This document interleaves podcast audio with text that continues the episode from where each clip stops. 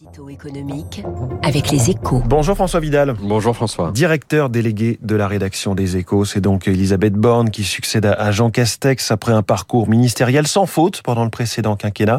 L'ex-ministre du Travail est donc chargé de constituer un nouveau gouvernement. François, que nous dit ce choix en matière de, de politique économique? Mais Trois choses, je pense. hein. La première, c'est qu'Emmanuel Macron n'entend pas bouleverser sa méthode de gouvernement.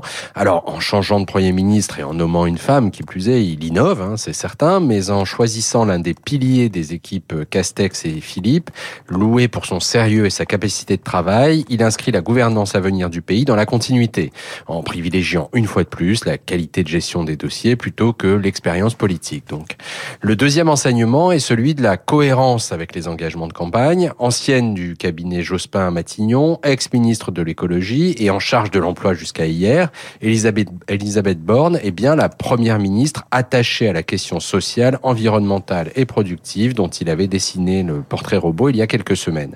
Quant au troisième message, c'est la capacité de la nouvelle locataire de Matignon à mener des réformes difficiles qui le formule. Hum, Vous voulez dire qu'une des principales missions d'Elisabeth Borne sera évidemment la réforme des retraites. On sait qu'elle est loin, cette réforme, de faire l'unanimité dans le pays.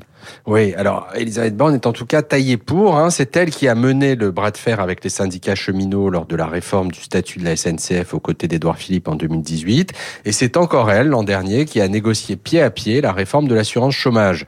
Elle y a gagné auprès des syndicats l'image d'une interlocutrice un peu raide, mais aussi très compétente, qui lui sera bien utile dans les prochains mois. D'autant qu'elle aura également à gérer les conséquences de la guerre en Ukraine sur l'économie et les finances publiques, avec l'envolée de l'inflation et le ralentissement économique. On dit, François, que quand les choses paraissent impossibles à faire, on les confie à une femme. La nomination d'Elisabeth Borne semble valider ce principe. Merci François Vidal et à la une de votre journal Les Échos ce matin, c'est tout à fait ça, hein, la femme des défis. L'édito économique à retrouver sur euh, radioclassique.fr en podcast. Il est 7h13, vous parliez de l'envolée de l'inflation, on sait que le nouveau gouvernement devra y répondre avant toute chose. Alors l'économiste Jean-Charles Simon va l'aider à faire les bons choix dans